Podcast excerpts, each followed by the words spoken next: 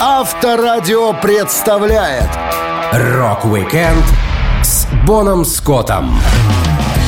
9 июля — день рождения Бона Скотта, легендарного вокалиста AC/DC, который стал героем музыкального поколения, попал в зал славы рок-н-ролла и занял первое место в списке 100 величайших фронтменов по версии журнала Classic Rock. Я, Александр Лисовский, расскажу вам самые яркие истории из жизни Бона Скотта. Rock-Weekend на Авторадио. Для детей старше 16 лет. Один из самых веселых, отчаянных и харизматичных фронтменов в истории, Бон Скотт, известный своим участием в AC/DC, был человеком, который жил полной жизнью, никогда не задумываясь о последствиях. Он родился 9 июля 46 года в родильном доме Fyfe Jamieson в семье Изабель Кеннингем Митчелл, которую звали просто Иза, и Чарльза Белфорда Скотта по прозвищу Чик. Мальчику дали имя Рональд Белфорд Скотт. У парня был старый старший брат Сэнди, который умер вскоре после рождения. Еще один брат Дерек родился, когда будущему певцу было три года. До шестилетнего возраста Бон Скотт рос в Шотландии, где его мама и папа держали семейную пекарню. Но в 1952 году семья решила переехать в Австралию. Там в послевоенное время были очень комфортные условия для жизни. Супруга Бона Скотта Ирен Торнтон рассказывала. Скотт вырос в пригороде жаркого, отдаленного австралийского города, окруженного длинными белыми пляжами. Я жила в таких же местах, но в другой деревушке. Будучи австралийскими детьми 50-х и 60-х годов, мы были изолированы от остального мира. О новостях и музыке мы узнавали в основном по нашим черно-белым телевизорам. О чем-то мы слышали по радио и что-то подсматривали в кино, но все казалось очень далеким. Концерты и пластинки известных музыкантов были диковинкой на нашем континенте.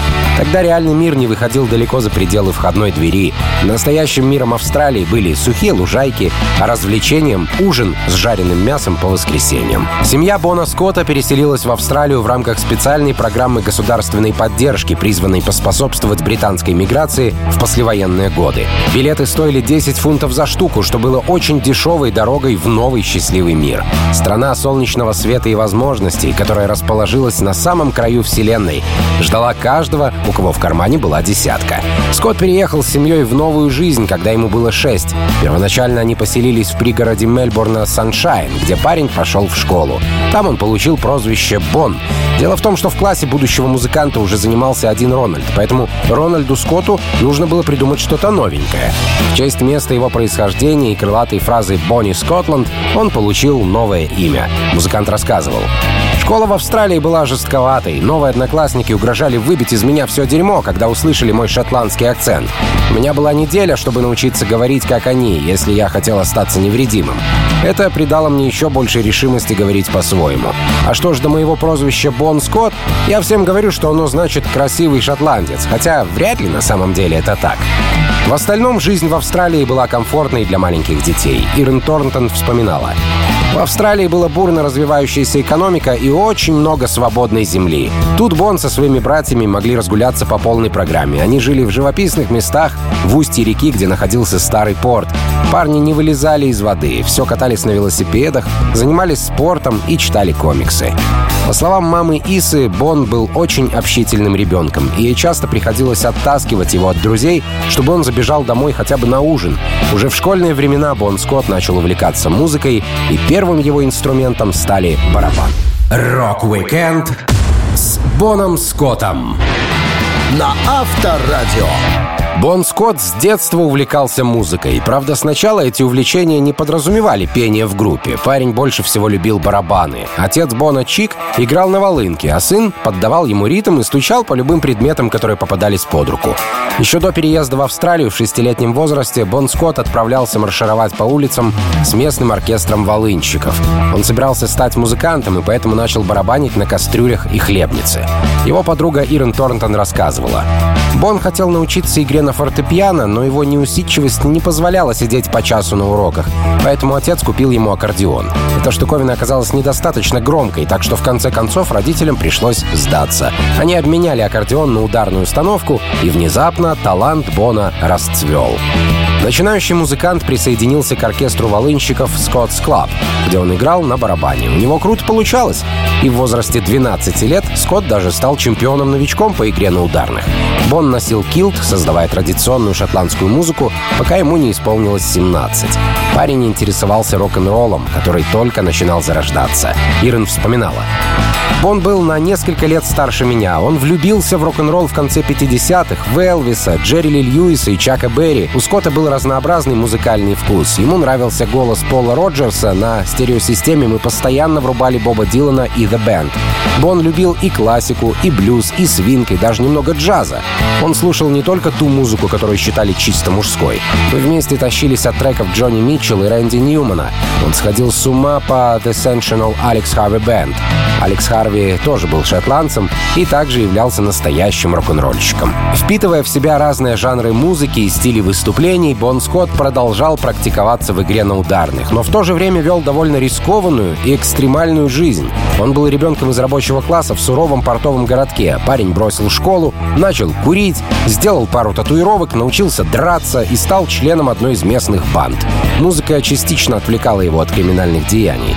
В 1962 году в составе Fremantle Scott's Pipe Band Бон Скотт выступил перед широкой аудиторией в Перте.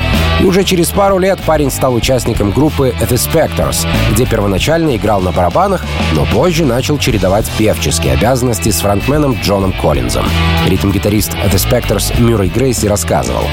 Бон круто смотрелся с его нахальной ухмылкой и выбитыми зубами. Он мог заинтересовать народ и заставить себя слушать. А когда очередь доходила до медленных треков, девушки сходили с ума. Мы играли в серф-клубах. Иногда мы находили Бона лежащим плашмя и спящим на пляже за пять минут до концерта. Ребята затаскивали его внутрь и подпирали в углу с микрофоном. Он не мог играть на барабанах, но петь у Скотта получалось в любом состоянии. Бон Скотт был громким и компанейским на публике, но спокойным и скромным наедине с друзьями и родными. Барабанщик Def Leppard Рик Аллен рассказывал. Бон был очень тихим парнем и держался особняком. В мой 16-й день рождения, когда мы играли у них на разогреве, Бон пришел за кулисы, чтобы поздравить меня и подарил огромную тарелку Smarties. Ему точно не стоило этого делать, но черт возьми, это был самый лучший момент в моей жизни. Rock-Weekend с Боном Скоттом. На Авторадио. До того, как попасть в группу AC/DC, Бон Скотт отыграл во многих коллективах. Причем он даже не всегда был вокалистом. После небольшого барабанного опыта в оркестре волынок Бон основал группу The Spectors, где с другим парнем Джоном был и певцом, и ударником, в зависимости от исполняемого трека. Парни менялись на сцене, и это выглядело интересно. Британское вторжение шло полным ходом. The Spectors играли много каверов, любили слушать The Beatles и The Rolling Stones. Они исполняли приятную публике простую музыку, изо всех сил стараясь выглядеть мило. И этого было достаточно. За первый год ребята приобрели приличную аудиторию в танцевальных залах Перта. Затем в 1966 году музыканты объединились со своими местными соперниками The Winstons и стали командой The Valentines. Первый сингл вышел в 1967 году и занял пятое место в местных чартах. Вскоре после этого The Valentines уехали из Перта в Мельбурн, чтобы попытать счастье и стать настоящими поп-звездами. В это время Бон Скотт завел полезное знакомство. Майкл Браунинг, который позже руководил ACDC, рассказывал. Одним из героев Скотта был Стиви Райт, певец крупнейшей австралийской группы The Easy Beats. Бон подражал Стиви во всем. Когда The Easy Beats выступали в Перте в 1966 году, Скотт познакомился с их гитаристом Джорджем Янгом, еще одним шотландским эмигрантом и старшим из братьев Янгов. С тех пор они часто зависали вместе. В составе группы The Valentines Бон Скотт записал рекламный джингл для Coca-Cola. Один из коллег Бона, Винс Ловгрув, говорил, «Этот парень был очень харизматичным. Его глаза мерцали, брови слегка приподнимались, губы складывались в озорную ухмылку. Он не был красив, но приковывал к себе внимание. Когда народ смотрел наше выступление по телеку, а группу приглашали на ТВ-шоу Uptight, все говорили, что наши рубахи с пышными рукавами, атласные штаны и общий стиль просто ужасны. Но Бон Скотт всем казался очень милым. Я даже не помню, были ли у него тогда все зубы на месте. The Valentines разбежались в 1970 году, и Скотт присоединился к Fraternity, группе, играющей в стиле The Band и Vanilla Fudge. Клавишник Бон Бис Explicit вспоминал. Fraternity были чем-то похожи на хиппи. Они жили большой коммуной, но ребята так много выпивали, что ни один хиппи не вынес бы такую нагрузку на печень. Мы играли не только в Австралии, иногда наша команда участвовала в международных шоу. Ради одного из музыкальных конкурсов Fraternity проделали долгий путь из Австралии в Великобританию. Сначала команда хотела отправиться в Нью-Йорк, но из-за проблем с полицией Бону Скотту не дали американскую визу. Незадолго до их отъезда в Англию Бон женился на своей девушке Ирен. Пара встречалась всего 4 месяца, но им пришлось быстро узаконить отношения, поскольку менеджер группы оплачивал жилье только музыкантам и их женам, но никак не девушкам. Бон Скотт рассказывал, как сложно приходилось в Европе. В одном маленьком домике нас жило 20 человек, и мы давали концерты, которые обходились в два раза дороже, чем нам платили. Это было ужасно. В ожидании выступлений коллега по группе Брюс Хоуи обучал Бона поведению на сцене. В то время Скотт едва передвигался, обняв микрофонную стойку, как будто пытался за ней спрятаться. По возвращении в Австралию музыкант развелся с женой и устроился на завод по производству удобрений. Впервые за 10 лет у него не было группы, и он думал, что его мечта стать рок-звездой закончилась. Рок-викенд с Боном Скоттом на Авторадио. Известный своим дерзким и непредсказуемым поведением Бон Скотт в юности имел большие проблемы с законом. Парень ушел из школы и некоторое время пробыл в тюрьме по нескольким обвинениям. В статье, опубликованной в марте 63 года в австралийской газете, упоминается 16-летний юноша, который признал себя виновным в даче ложных данных полиции, побеге из-под стражи, незаконных половых связях и краже 55 литров бензина. Удивительно, но брат Дерек Скотт считал, что время, проведенное Боном в Центре содержания под стражей для несовершеннолетних, было самым полезным годом. Дерек делился. Это не только немного научило его ответственности, но и успокоило. Пока брат был за решеткой, другие играли на гитарах и сформировали группу. Когда он вышел, у него уже была определенная роль — барабанщик. Бону даже не приходилось выбирать. Несмотря на то, что Бон Скотт вроде как был плохим парнем, почему-то всегда нравился окружающим. Мамы и бабушки его друзей и знакомых, зная о всех проступках музыканта, любили, жалели и постоянно подкармливали парня. Его бывшая супруга вспоминает. Бон познакомился с моей мамой очень рано. Она заманила его едой. Не знаю, как мама восприняла Бона, когда он впервые появился в облегающих джинсах с татуировками по всему телу, но он определенно покорил ее к тому времени, когда мы закончили есть. «Это очень вкусно, миссис Торнтон», — повторял он. «Я не ел с таким удовольствием с тех пор, как ушел от мамы. Как только он закончил облизывать тарелку, то вскочил на ноги и схватил кухонное полотенце. «Я помогу с посудой». Мама думала, что он ангел. Подруге Бона Скотта Ирен было даже страшновато, что ее родственники так полюбили парня. Как-то раз она решила рассказать семье немного правды об этом ангеле с татуировками. Девушка делилась. Однажды, когда снова зашла речь про Бона, и мама его нахваливала, я сказала, «А ведь он сидел в тюрьме, знаете ли». Однако этот факт ничуть не смутил маму. Она лишь произнесла, «О, да? Но он милый, не так ли?» Бон производил огромное впечатление на женщин. Он любил их, и они любили его. Во времена, когда Бон Скотт пел с поп-группой The Valentines, в сентябре 69 года они тусовались в клубе спасателей, чтобы отрепетировать новую программу. В течение двух недель группа производила столько шума, что соседи вызвали полицию, которая не только предъявила обвинение в нарушении порядка, но и нашла некоторые запрещенные вещества. Пять месяцев спустя участники группы предстали перед судом и получили штраф в размере 150 долларов. Бон Скотт выглядел опасным, но вообще не казался добрым и милым парнем с хорошим чувством юмора. Его супруга Ирен рассказывала. Как-то мы летели из Сингапура, и человек на таможне очень удивился фотографии Бона в паспорте. В начале 70-х люди обычно старались выглядеть респектабельно для фотографий на паспорт. Но только не Скотт. Его фото было словно для обложки Rolling Stone. Длинные волосы, обнаженная волосатая грудь и выражение лица рок-звезды, когда голова запрокинута, а губы чуть приоткрыты. Думаю, он репетировал это перед зеркалом. Когда сотрудник аэропорта попросил заплатить налог, Бон начал сильно раздражаться. Вместо того, чтобы злиться, таможник попытался отвлечь Скотта, спросив его о его татуировках. «Мистер Скотт», — сказал он, — «откуда у вас эта тату на руке?» «Я был в тюрьме», — сказал ему Бон, — «за убийство человека». Бон Скотт всегда мог поддержать беседу. Рок-викенд с Боном Скоттом на Авторадио. Легендарный фронтмен ACDC Бон Скотт всю жизнь рисковал здоровьем и находился на грани жизни и смерти. Один из музыкантов, который играл с Боном в одной группе, басист Брюс Хоу, вспоминал лихие 70-е годы, когда Скотт чуть было не погиб. Хоу рассказывал. Бон Скотт не мог сидеть на месте. В дни, когда ему было скучно, он забывал о будущем и жил моментом. Ему было наплевать, жив он или умрет на следующий день. Скотт пробовал что угодно — грибы, наркотики, алкоголь — и рисковал при превышая скорость на своем мотоцикле. Главным приоритетом Бона всегда была группа. Он с нетерпением ждал следующего выступления и делал все возможное, чтобы оно было крутым. Но если в расписании появлялись пробелы, не было выступлений несколько дней или, не дай бог, несколько недель, Скотт сходил с ума. В мае 1974 года после драки в пабе и небольшого количества выпивки Бон чуть не погиб в ужасной автокатастрофе, в результате которой он был весь в шрамах, без зубов и провел в больнице несколько недель. Бывшая жена музыканта Ирон рассказывала. 3 мая 1974 года у Бона была репетиция в пабе. Из-за чего-то произошла ссора, и он ушел, разбив бутылку Джек Дэниелс об землю. Скотт забрался на свой мотоцикл и рванул с места на высокой скорости. Было уже за полночь, когда в мою дверь позвонили. Двое полицейских стояли у нас на крыльце с тем мрачным, профессиональным взглядом, какой бывает у них, когда что-то действительно не так. «Мы ищем ближайшего родственника Рональда Белфорда Скотта», — сказал один из офицеров. «Я его жена», — ответила я. «Миссис Скотт, ваш муж попал в аварию на мотоцикле. Меня начало трясти, а потом я зарыдала». Ирон выбежала на улицу, словила попутку и поехала в больницу к музыканту.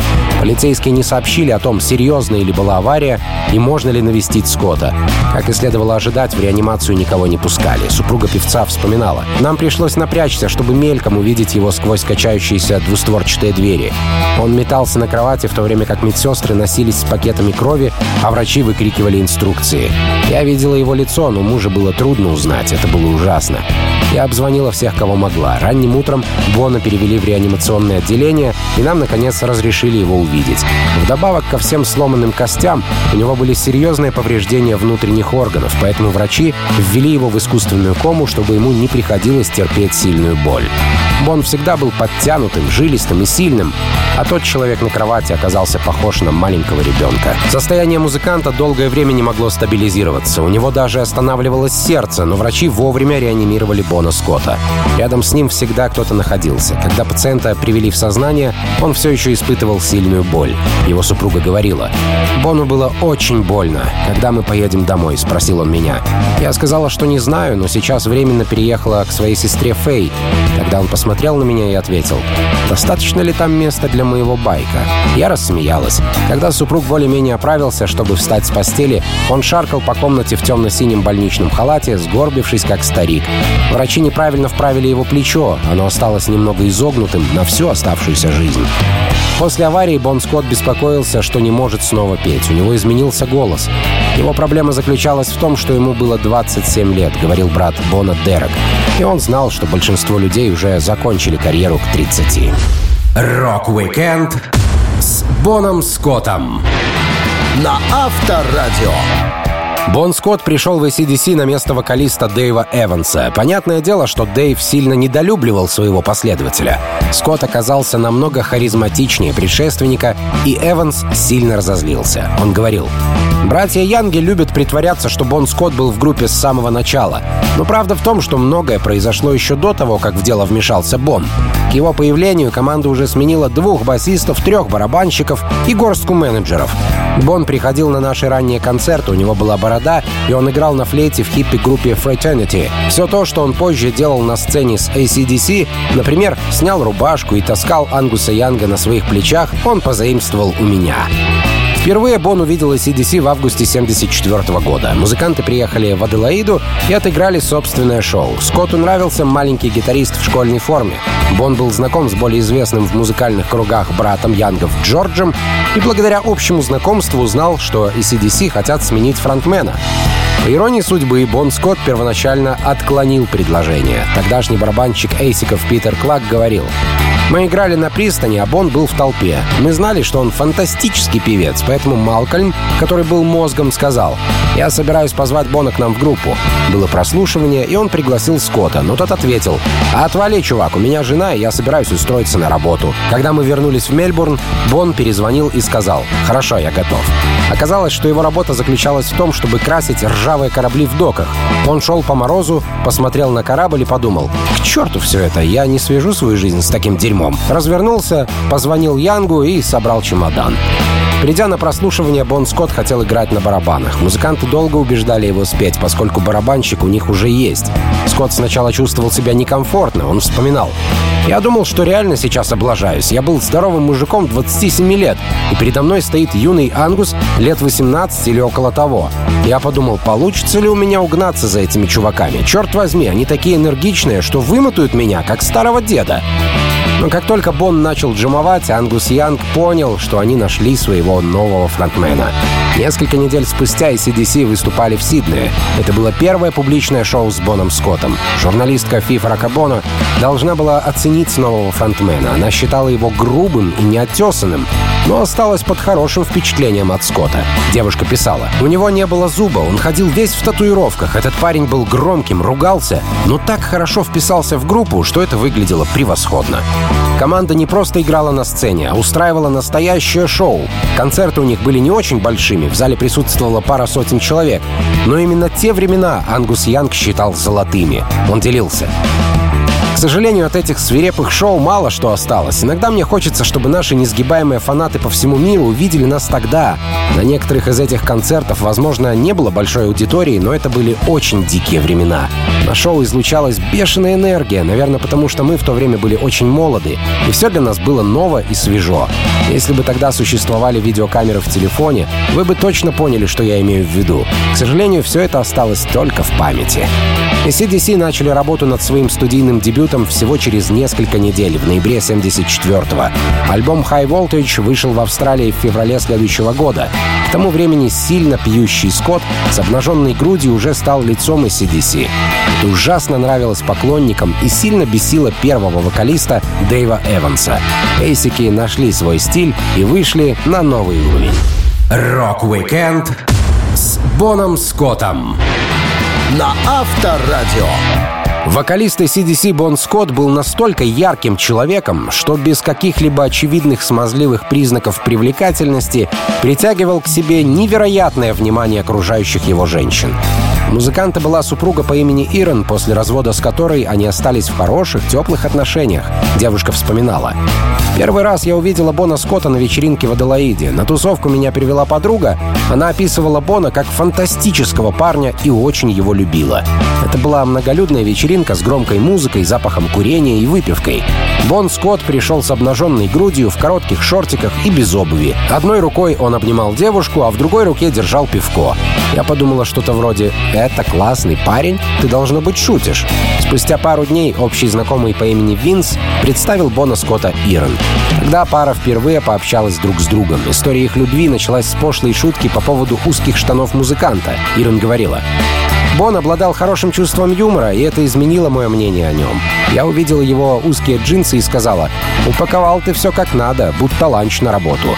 И он тут же поддержал, «Ага, два яйца вкрутую и колбаску». После этого мы много прикалывались. Когда мы впервые встретились и пообщались, я поняла, что Бон не такой уж и глупый. Встречаясь менее полугода, пара решила пожениться. Бон Скотт уезжал с группой в другой город, и участники могли брать с собой только супруг. Так что свадьба прошла очень быстро. Музыкант договорился с Ирой на встрече и сделал предложение. Девушка рассказывала. У нас не было романтичного вечера. Мы просто встретились, и он предложил мне пожениться и уехать вместе с ним. Я буркнула что-то вроде «Угу». И тогда он говорит «Подожди секунду, я должен спросить твою маму». Мы практически сбили маму с ног, когда вбежали в дом. «Миссис Торнтон, я хочу жениться на вашей дочери», — усмехнулся Бон. Моя мать посмотрела на него и своим ласковым голоском спросила «Ты уверен?» «Господи, мама!» — засмеялась я. «Что со мной не так?» Через пару недель Бон Скотт женился. Пара могла сыграть свадьбу и раньше, но свидетельства о рождении музыканта слишком долго доставляли из Шотландии. Ирон не была готова к ведению домашнего хозяйства. Бон в этом плане был лучше подкован. Он научил ее гладить рубашки и готовить некоторые блюда. Супруга не мешала Бону ходить на вечеринки. Ирон рассказывала. Однажды вечером Скотт свернулся калачиком на заднем дворе в Норвуде после особенно тяжелого пьяного дня. И мне пришлось попросить Пэта Пикета затащить его внутрь. «Пора спать, приятель», — сказала я ему, и мы с Пэтом подняли Бона на ноги и повели к дому. «Минутку, минутку, минутку», — пробормотал он и, пошатываясь, побрел обратно к лужайке. Мы подумали, что он что-то оставил, но Скотт снова рухнул на землю, свернулся клубочком и тут же захрапел. Даже когда он был в Зюзю, Бон все еще мог заставить всех смеяться. Бон Скотт разошелся с Ирон после нескольких лет брака, но пара осталась хорошими друзьями. Ирон не могла выдержать постоянных переездов супруга, а он не мог оставить группу и гастрольную жизнь. Тем не менее, у Скотта есть как минимум двое детей. Менеджер CDC Майкл Браунинг вспоминал. Как-то в одном городе Бон хвастался мне, что в местной больнице он навещал двух разных девушек, не знающих друг друга, которые рожали его детей в одно и то же время. Так что есть, по крайней мере, двое детей Бона Скотта, о которых я знаю точно. Рок-викенд с Боном Скоттом на Авторадио. Шотландское происхождение вокалиста ACDC Бона Скотта как бы само собой намекало на его способность к игре на волынке. Но на самом деле Скотт переехал в Австралию еще в шестилетнем возрасте и успел впитать в себя самую малость родной культуры. Тем не менее, отец музыканта играл на волынке в оркестре, а сам Бон играл в оркестре, но не на волынке. Он всегда любил барабаны и задавал ритм волынщикам, прогуливаясь с ними на параде в килте. Эти небольшие биографические тонкости во время записи песни CDC «It's a long way to the top» никто не хотел вникать. Скотту пришлось оправдывать свое шотландское происхождение, экстренно осваивая сложный духовой прибор. Он рассказывал. «Волынка для меня была чуждым инструментом, но когда мы записывались в студии, ребята купили ее за 400 или за 500 австралийских долларов для песни «It's a long way to the top». Это была идея старшего брата Янгов Джорджа. Я не мог отказаться от такого подарка. Меня бы просто побили. Играть на волынке сложно и утомительно. Ты словно не играешь, а пробуешь здоровенного осьминога. Пока группа записывала TNT, Бон Скотт связался с волынщиком Кевином Конланом, чтобы научиться играть на новом инструменте. Конлан вспоминает день в 76 году, когда ему позвонил фронтмен CDC. Мне позвонил Бон, мы тогда еще не знали друг друга. Он хотел взять несколько уроков. Я сказал ему, что обучение будет стоить более тысячи долларов и потребуется 12 месяцев или больше, чтобы научиться играть мелодию. Он сказал, что все в порядке, пришел на несколько уроков, но поскольку Скотту надо было имитировать игру, а не играть, музыкант быстро справился. Бон Скотт не любил волынку, но ему приходилось выступать с ней на сцене. Из-за этого инструмента постоянно возникали ссоры. Однажды расстроенный звукорежиссер даже взял пленку с записью и разбил ее о стену. Зато на шоу волынка стала центром внимания публики. Супруга Бона Скотта Ирен рассказывала. Концерт в футбол-парк был настоящим цирком. Группа опоздала и успела исполнить только две песни, прежде чем в зале отключили электричество. Из ниоткуда появился Бон с волынкой, проехал сквозь толпу на чьих-то плечах и все время издавал ужаснейший шум, пока публика кричала и хлопала в ладоши. Я не думала, что Бон умеет играть на волынке. Да, в принципе, он и не умел. Это было похоже на кричащего животного. Но Бон был на высоте, и толпа любила его за это. Выступления CDC с волынкой закончились благодаря сумасшедшим фанатам. На одном шоу осенью 76 года Бон оставил инструмент на краю сцены, а фанаты дотянулись до него и разломали на кусочки. Хоть это и стоило группе кругленькую сумму, никто не расстроился. Ирен Скотт рассказывала. У парней было много проблем, но все неприятности оборачивались плюсами для группы. Оксфордский институт отменил выступление из-за явно вульгарной лирики CDC. В Бирмингеме Ангуса обвинили в непристойностях на сцене. В Ливерпуле Янга хотели арестовать, если он блеснет задницей. А потом волынка Бона была растерзана бешеными бунтующими фанатами. Но все это, каждая деталь, добавляли ACDC популярность. Бон Скотт больше никогда не возвращался к волынке, а группа использовала записанную на пленку волыночную партию для своих живых исполнений композиции «It's a long way to the top» «If you wanna rock and roll». Рок-викенд с Боном Скоттом на Авторадио. Баланс на грани жизни и смерти — это было в стиле Бона Скотта. Вокалист ACDC часто подвергал себя опасности и вытворял разные рискованные трюки, не задумываясь о последствиях. Еще во времена работы с группой Fraternity он веселился как в последний раз. Участник команды Джон Бисет рассказывал. Скотт обожал кататься на мотоцикле. Он возил девчонок, маневрируя между машинами так, что те едва не обдирали себе коленки. Этот парень не думал о безопасности. Он не просто не надевал шлем. Время от времени Бон ездил голым, пьяным или гонял вверх и вниз по лестнице, чтобы рассмешить людей. Однажды Скотт взял меня на прогулку и въехал на мотоцикле в песчаную дюну. Вся жизнь пронеслась у меня перед глазами, а он лишь сказал, «Я думал, ты испугаешься или врежешь мне по морде». Однажды музыкант попал в серьезную аварию, но довольно быстро выкарабкался, вернувшись с того света. Другим опасным увлечением Скотта была выпивка. Он был буквально приклеен к бутылке, но, как ни странно, всегда приходил на шоу вовремя и ответственно относился к работе. Звукорежиссер Тони Плат говорил, ходили истории о том, как Бон исчезал в конце одного концерта и появлялся как раз вовремя для саундчека на следующем. Малкольм однажды сказал мне, мы никогда не волнуемся, если он пропадет из виду. Не имеет значения, что он делает в свободное время, поскольку он всегда появляется на концертах или записи. Скотт — чертовски стойкий мужик. Работа возвращала Бона Скотта в нужное русло, но безделье оказывалось для музыканта слишком опасным. Вернувшись в Лондон в начале 80-х, группа приступила к работе в студии звукозаписи. Янги работали над гитарными треками, и Бону сказали, что он не нужен в течение нескольких дней. Это означало, что Бон был уязвим для своей самой большой слабости — скуки. Бывший сосед и приятель Скотта Брюс Хоу делился. Безделье убивало Бона. Он позвал нескольких друзей, чтобы выпить с ними, и не рассчитал дозу. Той ночью один из друзей, Алистер Киннер, отвез Скотта домой, но по дороге Бон вырубился в тачке. Киннер не смог разбудить Бона и оставил его в машине, укрыв одеялом. На следующий день Бон Скотт был найден мертвым в машине. Следствие установило, что рокер умер от острого отравления алкоголем и погиб в результате несчастного случая, захлебнувшись рвотной массой. Родной брат Бона, Дерек Скотт, делился. Это случилось 19 февраля 80 -го года. В течение многих лет Бон всегда звонил нашей маме в ее день рождения, 18 февраля. Но на этот раз, когда зазвонил телефон, на связи был один из Янгов. Но мама тогда думала, «О, Рон звонит мне, чтобы поздравить с днем рождения». Он часто делал это на следующий день из-за разницы во времени. У Янга не было времени объяснять, что к чему, потому что информация о смерти Бона попала в СМИ, и он не хотел, чтобы родные узнали об этом по радио. Поэтому он просто сказал «Рон умер». Бон Скотт часто говорил, что умрет молодым и красивым, но, как утверждают его приятели, парень все равно начинал задумываться о детях, семье и покупке дома недалеко от места жительства своей мамы. За энергичным безумцем скрывался скромный и одинокий парень. Басист Марк Эванс, игравший пару лет с ACDC, говорил, Бона любили все. Он веселил народ, с ним было комфортно говорить по душам. Он не был позером и вел рок-н-ролльный образ жизни, о котором он пел и который в конце концов его погубил. Рок-викенд с Боном Скоттом на Авторадио.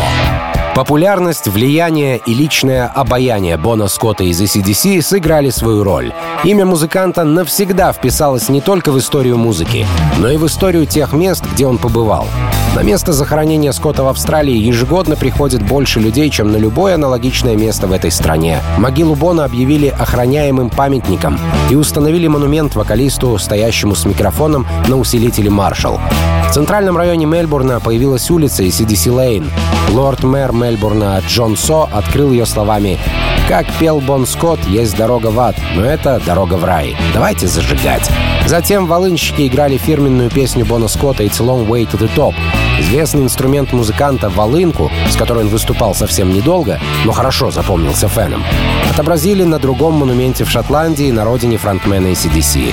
Памятник создали на деньги, собранные фанатами группы. Благодаря Бону Скотту и CDC не только раскрутились, но и продолжили работу после смерти музыканта. Именно Скотт познакомил команду с Брайаном Джонсоном, которого позже пригласили на роль фронтмена. Ангус Янг вспоминал. Бон был в группе, что гастролировала по Великобритании. Они выступали на разогреве у команды Джонсона Джорди. Скотт мне говорил, как слушал выступление Джорди, а потом раздался мощный крик. Он сказал, что это звучало так, будто сам Литл Ричард пробрался к микрофону. Брайан превосходно выл и кричал одновременно. После протяжного воя Джонсон рухнул на пол. Бон Скотт сказал мне, что это было лучшее выступление и лучший певец, которого он видел за долгое время. На самом деле, как раз в тот момент у Джонсона случился приступ аппендицита, так что вой и падение были не частью игры, а суровой правдой. Тем не менее, Брайан был крутым. Придя на смену Бону Скотту, Брайан Джонсон записал с группой альбом Back in Black, который команда посвятила Бону. Альбом был записан на Багамах, и Джонсону приходилось не просто в работе с ACDC. Он вспоминал. Все время, что мы были там, на нас обрушивались грозы и ливни. Вряд ли это была студия. Мы сидели в маленьких бетонных камерах, а из мебели у нас стояли стул да кровать. Одна леди управляла этим местом, и ей приходилось непросто. Мы запирали двери на ночь, потому что повсюду бродили бандиты. Бон Скотт продолжил свою жизнь в песнях и записях о CDC уже спустя много лет после своей смерти. В 2003 году последний студийный альбом CDC с участием Скотта «Highway to Hell» вошел в рейтинг журнала Rolling Stone 500 величайших альбомов всех времен.